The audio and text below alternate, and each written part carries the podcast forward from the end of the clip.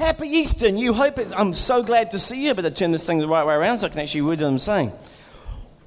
Today, in the next 24 hours, hundreds of millions of people will get up when it's dark. I know that's a foreign concept to some of you, but when it is pitch black. And they will get up to attend early morning Easter sunrise services. Now, why is it that Easter is the only holiday that we celebrate at the break of dawn? Right the way around the world. And the answer is because we learned that Jesus had risen from the dead at the dawn of a brand new day. It is a new day because of Easter. On the screen, early on Sunday morning, as the new day was dawning. Remember, new day. Mary Magdalene and the other Mary went out to visit the tomb. Suddenly, there was a great earthquake. By the way, non uh, excuse me, secular historians record those earthquakes and the darkness that had happened previously. For an angel of the Lord came down from heaven, rolled aside the stone, and sat on it. That's pretty, pretty audacious, isn't it? Just sitting on the stone. Like, what are you doing here? I can see it. His face shone like lightning, and his clothing was as white as snow. The guards shook with fear. By the way, that is a biblical response to seeing an angel. Normally, they fall down like dead men. If anybody tells you they've seen an angel, I am highly skeptical unless they're absolutely nigh on death. It would scare the living daylights out of you. The guards shook with fear when they saw him and they fell into a dead faint. Now, when the angel spoke to the woman, I love this part. He says, Hey, don't be afraid. He said, I know you're looking for Jesus who was crucified. He isn't here. He's risen from the dead, just as he said it would happen. And by the way, just as for hundreds of years before, it was prophesied it would happen. Come and see where his body was lying. And now go quickly and tell his disciples that he has risen from the dead and he's going to go ahead from you up north to Galilee. And you will see him there. And remember, guys, what I have told you. Sometimes God wants to say to you, Remember what I have told you. The women ran quickly from the tomb, and they were very frightened, but also filled with great joy. And they rushed to give the disciples the angel's message. And as they went, Jesus met them and greeted them. And they ran to him and they grasped his feet and they worshipped him. And then Jesus said to them, Don't be afraid. Go tell my brothers to leave for Galilee, and they will see me there. Friends, why is Easter, the dawn of a brand new day, why is it so important? I'll tell you why, because it proved that Jesus Christ was telling the truth. That Jesus Christ, see, he made some outrageous claims that no good, sane man would ever dare to make. Claims like, huh, I am the Son of God. I am God wrapped in flesh. Here's something else that got some of them going, especially the Jews. I am the way, the truth, and the life. And apart from me, Nobody's getting to heaven. That's an outrageous claim. Easy to claim that, right? But Jesus said this if you don't even believe what I say, watch what I do and what I'm about to do. I'll prove it. And he did. The resurrection literally meant that everything he had taught was true.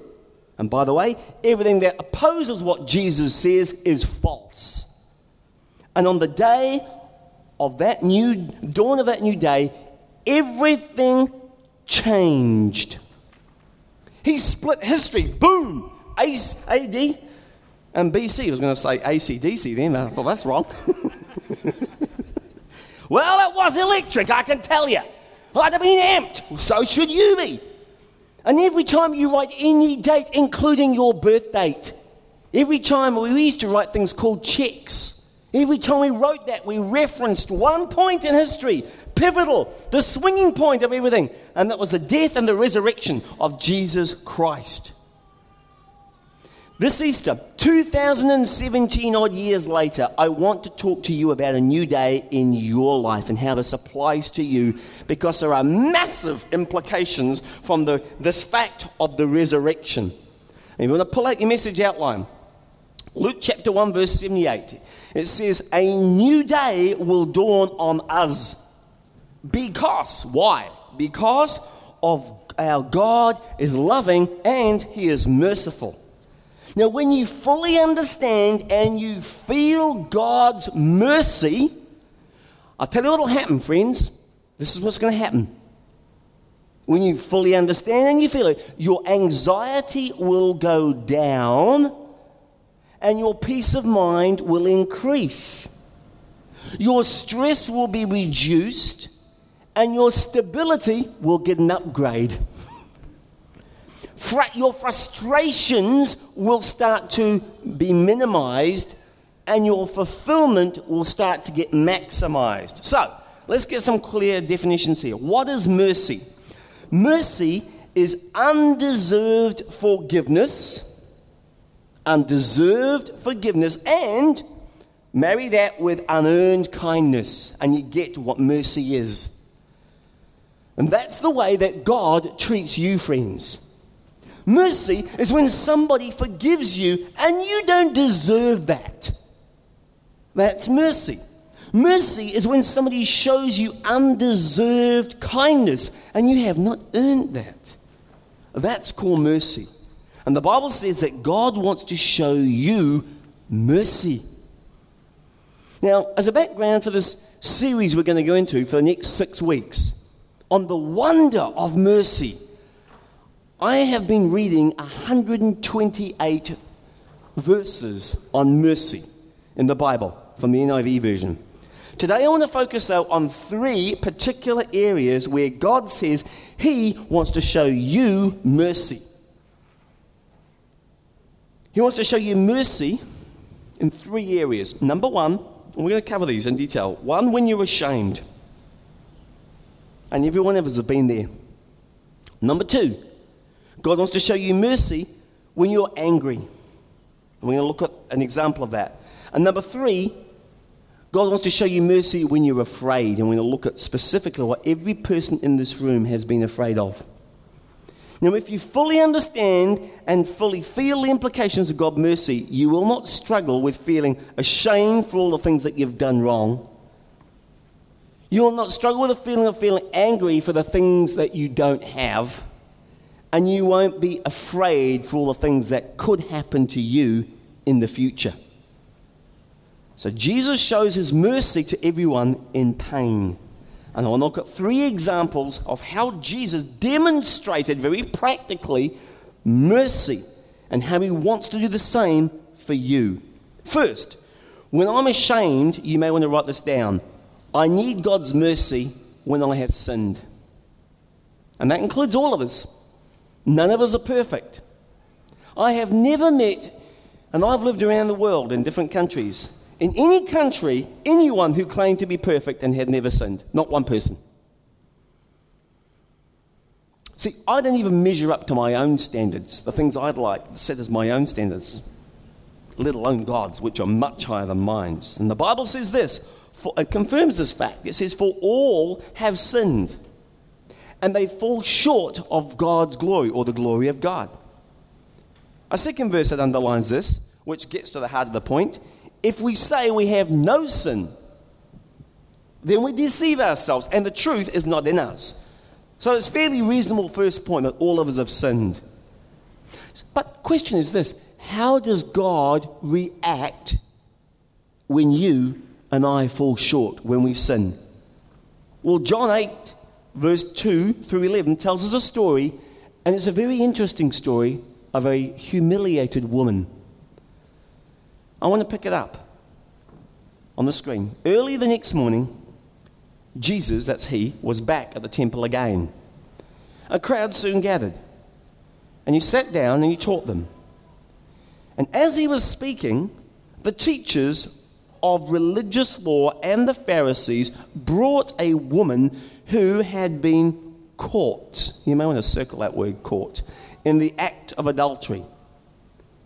They put her in front of the crowd. Teacher, they said to Jesus, this woman was caught, here's circle that word again, in the act of adultery. The law of Moses says to stone her. What do you say? And they were trying to trap, circle the word trap, trap him into saying something they could use against him. Three words caught, caught, and trap. Notice the woman was caught in a relationship she should never, ever, ever, ever have been in. It was a wrong relationship. I also noticed as I was reading this that the religious leaders deliberately planned to catch her in the act. It was a setup. They were ready for this one. But, and by the way, the man should have been there as well. Should have been there, which I'm suspicious about. Two, they're trying to trap and discredit Jesus as a teacher. Now, this is how this worked. If he condemned her, he would lose favor with the common people, but if he did not, he would be disagreeing with Moses. That's why they were trying to trap him and use it against him. Question this morning What are you caught up in that you know is wrong? She knew it was wrong, and you know it's wrong. What is it? Is it an unhealthy relationship? May not have gone as far as this woman, but is it unhealthy? Maybe it's a secret habit that you're even keeping from those that you love. An addiction. Or maybe it's just a, you're caught up in a bad business deal. And you know you shouldn't be in that deal. Maybe you're caught up in materialism thinking that money is the whole purpose of life. Or maybe this is a common one living, you are caught up in living your life for the approval of other people. That's a trap that a lot of us get caught in. And this woman was obviously caught in the wrong relationship. Carrying on. They were just trying to trap him into saying something they could use against him. But Jesus stooped down and wrote in the dust with his finger. And they kept demanding an answer. So he stood up again and he said, All right, but let the one who has never sinned throw the first stone. And then he stooped down again and he wrote in the dust. Now, nobody knows what he said.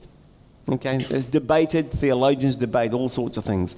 But personally, I kind of think that he wrote things like some of their sins of the accusers, things like arrogance, things like hatred, things like envy, things like cheating, things like spousal abuse, things like lust, things like tax evasion.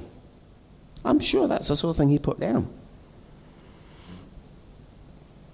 Also, notice Jesus protects the woman's dignity. Is she wrong? Absolutely, she is flat wrong. So is the guy. Had she sinned? Yes. Now, here's the point, friends.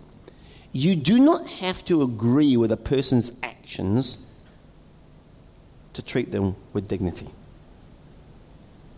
If you claim today to be a follower of Jesus, you must, like your master does here, treat every single person with dignity. Doesn't matter who they are.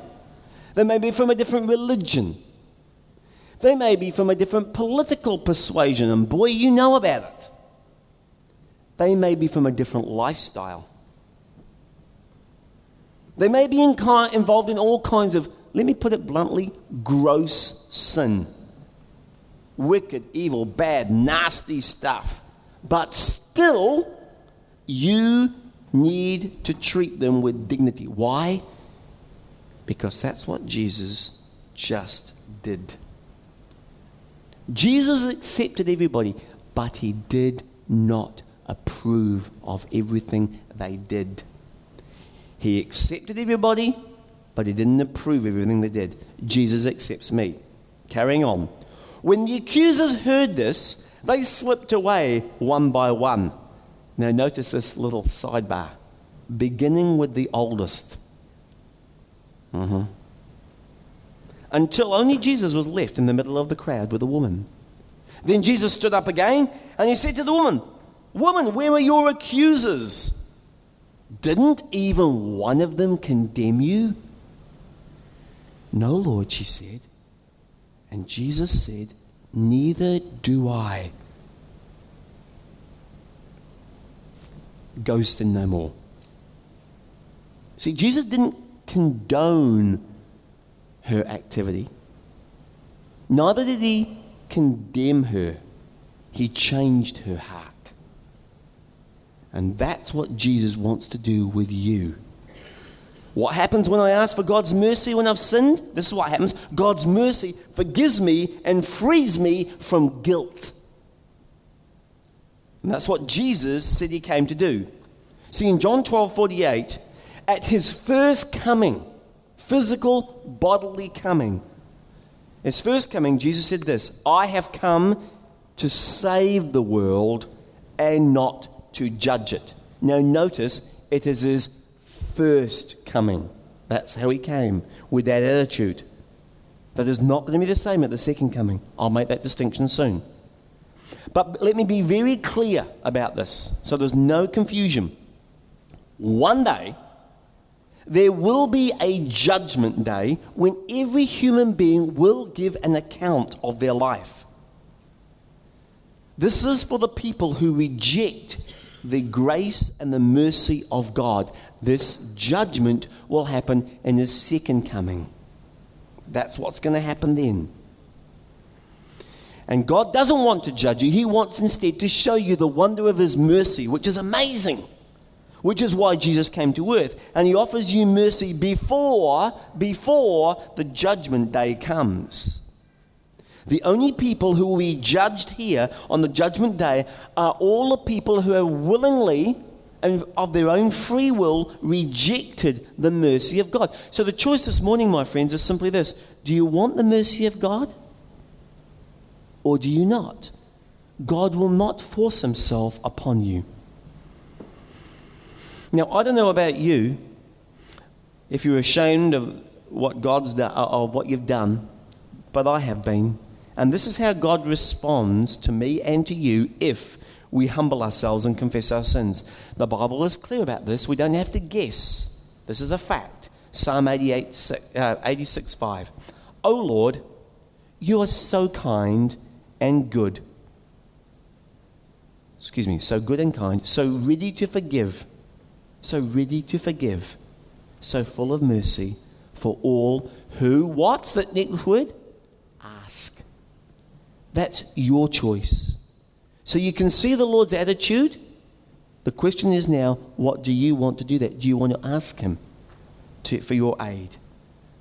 So if you come to God with your sins, your habits, your hurts, your hang ups, God is not going to scold you, He's going to save you, and that's good news.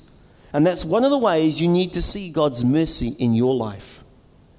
Hebrews 4:15 says this, Jesus understands every weakness of ours because he was tempted in every way that we are, but he did not sin.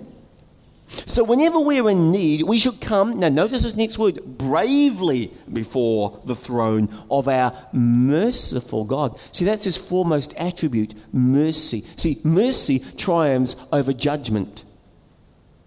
There, there, when we come before Him, we will receive mercy and find the grace to help us in our time of need. See, God is not stern, but He is sympathetic. Now, a second everyday situation where God wants to show mercy to you and I is this. It's when you and I get ticked off, when we get angry. When we get angry. And everybody in this room has gotten angry. And I need God's mercy when I'm missing what I need. We often get angry when we're missing what I need and what we need. And the fact is, none of us have everything we need within ourselves. We're all finite, we're all incomplete, and we're all broken people with weaknesses. We all have things that we lack in our lives. Everybody. Now, if you don't depend upon God in your life and you only depend upon yourself, you're going to grow up being frustrated and angry and resentful and disappointed. Don't forget that last word. That's a real part of the human condition. Because there are many years in your life and my life that only God can meet. And John 5 uh, 2 tells us a story of Jesus showing mercy to a very disappointed man. Let's pick it up. Now there is in Jerusalem, near the sheep gate, a pool. In Jerusalem, there's a whacking great bunch of walls, and there's different gates where you can get entrance. This one's called the sheep gate, which in Aramaic is called Bethesda, and which is surrounded by five colonnades. Very unusual. Very unusual architecture. There are a number of disabled people used to lie the blind, the lame, the paralyzed. One who was there had been an invalid for how many years?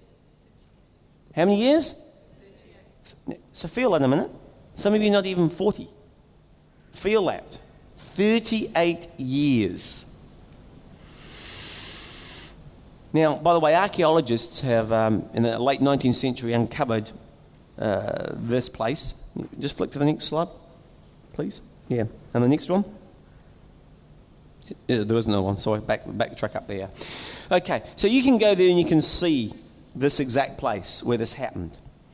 Now, couple of points about this. We don't like to admit it, but all of us lack some abilities. That's called a disability. No one has all of the abilities to meet even their own needs. This man had been waiting for a miracle to meet his needs, and he's been waiting how many years? Right. What have you been waiting for to meet all of your needs? Are you expecting somebody in your life to meet all of your needs? And it's just not happening? Maybe some of you in this room are saying this in, the, in, in your heart of hearts. If I could just get married, all my needs would be met. Does anybody want to give a testimony about now? Folks, those of you who are wishing that, did you hear all that laughter? okay. You need, that's a reality check. That's what that means. Come and talk to them, they'll tell you. This guy is disappointed. I'm going to show you soon why. And he's upset. He's frustrated. He's been living there, lying there for 38 years. Why is he disappointed? Well, I want to suggest to you because he's put in faith in something else besides God, some folklore legend. He was disappointed because he couldn't get what he needed. And by the way, you're going to always be disappointed if you expect something else or someone else to meet needs in your life that only God can meet. What's your secret disappointment? Maybe some of you sitting here are saying, to be honest, Ian, I am disappointed in my marriage. It's not all that I thought it was going to be. And I've just settled for what it is. And I'm disappointed. Or maybe you'd say, if I'm really honest, Ian, I'm disappointed in me. I thought by this time in my life I'd be further down the road, but I'm not. Or maybe some of you parents would say, well, I'm actually pretty disappointed with one of my kids. Or some of you may say, I'm really disappointed in my career. It's going nowhere, it's meaningless. What does Jesus do with disappointments in our lives? I want to suggest to you, and you're going to see here, that Jesus responds with mercy. Notice what Jesus does with this man. John 5 6. When Jesus saw him lying there and learned that he'd been in this condition for a long time, he asked him, what, he asked him, Do you want to get well? That's a pretty crazy question, I thought, when I first read that years and years ago. Why would Jesus ask that? That question, friends, was designed to focus the man's attention on Jesus and to stimulate his will and to raise his hopes and break him out of his stupor. Spiritually, man's great problem is that either he doesn't recognize that he has a need and he's sick, or that he doesn't want to be cured. See, people are often happy, at least for a while, in their sin, I've found too. I mean, many have said, you know, well, I'm miserable. And I've said, well, pretty much, well, why didn't you change? Do you want to change? And they start giving excuses and making rationalizations and blaming other people. This guy did. In, in 5 7, he says, Sir, the invalid replied, I have no one to help me to get into the pool when the water is stirred. And while I'm trying to get in, somebody else goes down ahead of me. His anger comes out for two reasons. Number one, he missed out. He felt cheated in life. He felt cheated. Do you? Secondly, he blamed others. Nobody put me in. Here's a very important question Who are you blaming for your unhappiness in your life? Your boss? Your kid? Your spouse? Your parents? And three, he also resented those who succeeded. Well, somebody always gets ahead of me. Do you resent the success of others? How about the success of your brother? Do you resent that? Or your sibling? John 5 8. Then Jesus said to him, Get up, pick up the mat, and walk. And at once the man was cured. He picked up his mat and walked. And the day on which this took place was a Sabbath. So you can imagine what the Pharisees had to say about that. What seemed impossible became possible when you trusted Jesus. Now we know on earth that not everybody gets healed. If anybody else tells you that they do, they are lying. They have a problem with that. They have not read the Bible fully in context. This is not heaven. We live with the effects of sin and the effects of imperfection, corruption. Sin corrupts what God created. And many godly people live with chronic pain. Some of you need to go back and read your Bibles with a fresh set of eyes and say, God, show me the truth. But this is earth. In heaven, there is no sadness, there is no sickness, there is no pain, there is no sorrow or suffering. So I don't know why some people get healed and some don't. I've prayed for some, some live, some prayed, and they don't. They die. I don't know why. But I do know that when I ask for help, God's mercy can make the impossible possible. He can do things I can't. He has resources I've never thought of. He can make the impossible possible. So while you're on earth, the problem may not be removed like it didn't for Paul and many others. But God will, this is what He does do, He will give you the supernatural strength to handle it. What's the impossible problem you're facing right now? You're thinking there's no way on God's green earth that's going to happen. Maybe it's, well, I've been waiting for 38 years by the pool to get married. I want to be clear. Now, I want to be real clear about this. If you open your life to Jesus Christ today and you invite Him to be your Savior and the manager of your heart, you will not live a problem free life. That is unbiblical. That comes later in heaven. That's why we have the hope of heaven. A follower of Jesus Christ has and gets dealt often the exact same problems as a non believer. The difference is that we have the power that comes from God to handle it in ways that we would never handle it on our own and would be overcome with sadness or sorrow or, or anxiety. The Bible says this in 2 Peter 1 His divine power has given us, notices, everything that we need for life and godliness through a knowledge of Him who called us by His own glory and goodness.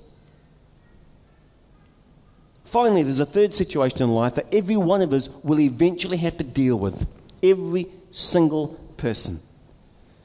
I need God's mercy when I am facing death. Death, friends, is a universal problem caused by sin. It is inevitable, it is unpredictable, that's in other words, when, and it is final. And the fact is this we forget this God made us to last forever, and He wants you to be part of His family in eternity. He wants to adopt you, but again, you need to say yes. Now, the story I'm going to look at here is the last one on your outline in Luke 23. It's a story of a dying man. It's a thief on the cross. And Jesus is hanging there between two criminals, two evildoers. And one turns against Jesus, and the other one turns to Jesus. Both in exactly the same pain, notice, exactly the same situation. One turns to him, and the other one turns away from him. Let's pick it up. Luke 23. One of the criminals who hung there hurled insult to them, saying, Aren't you the Christ, the Messiah, the Savior of the world? Save yourself and save us. And by the way, point to note, Jesus did not come to save himself. He went to the cross to save you and me, that we can be with him and his family forever in heaven. Here we go. But the other criminal rebuked him and he said, Don't you fear God? He said, Since you're under the same sentence, we are punished justly, for we are getting what our deeds deserve. But this man has done nothing wrong. A couple of observations here. I love it. The thief, uh, this thief says, Don't you realize, you dummkopf, the seriousness of the situation? You're about to meet God. Now, interestingly, the reason so many ignore God, I think, and they live unholy lives, they have this wrong perception that death is the end, so they can do whatever they beep they like. But they are wrong. There is life after death. And some of you say, well, Ian, how can you be so sure? Why do you believe in life after death? I'll tell you why, because Jesus proved it. He did it. Death is a door to eternity. On one day, we must all go through that door and stand face to face with God and give an account of our life. In other words, other thieves saying, Don't you realize the seriousness of the situation? You are minutes from death and you haven't figured this out. Second observation here is we all deserve to die for what we've done. But this guy, he confesses his sin. I deserve to die for this. That's confession. He's saying that we deserve to die. But he says, But this man has done nothing wrong. He didn't say, Well, this guy isn't as bad as us. He says he's done nada, zip wrong. Question Can you say that about anybody in your life? Even your mother? or your dad. Friends, there's only one perfect person in the universe, and he is God. And that's why only Jesus can save you. It requires a perfect Savior to get you into a perfect place called heaven for eternity. So the imperfect guy turns to Jesus in his last minutes, last minutes of the life. The clock is almost out. And he says this Jesus, remember me. That's all he says. And Jesus answered them, I tell you the truth, today. Immediacy. You will be with me in paradise. Friends, that is mercy at the last minute. That's getting in by the skin of your teeth in the last few seconds of your life. Now, what's implied in these two words? Remember me. This guy knows he can't do anything to save himself. He can't do any charity work. He's hanging on a cross, right? This crook. So that's no good. He knew he'd made a mess of his life. He'd wasted a lot of time, and he had nothing to offer God. But also, I love his honesty. He doesn't try to make excuses for his sin, he owns it like a man. He doesn't even compare, well, you know, I'm pretty bad, but I'm not as bad as, and make all these ridiculous excuses. No, he's hanging there with zero hope in himself. So he throws himself on the mercy and the grace of God, and he just says beautifully, what does he say? What does he say? That's it.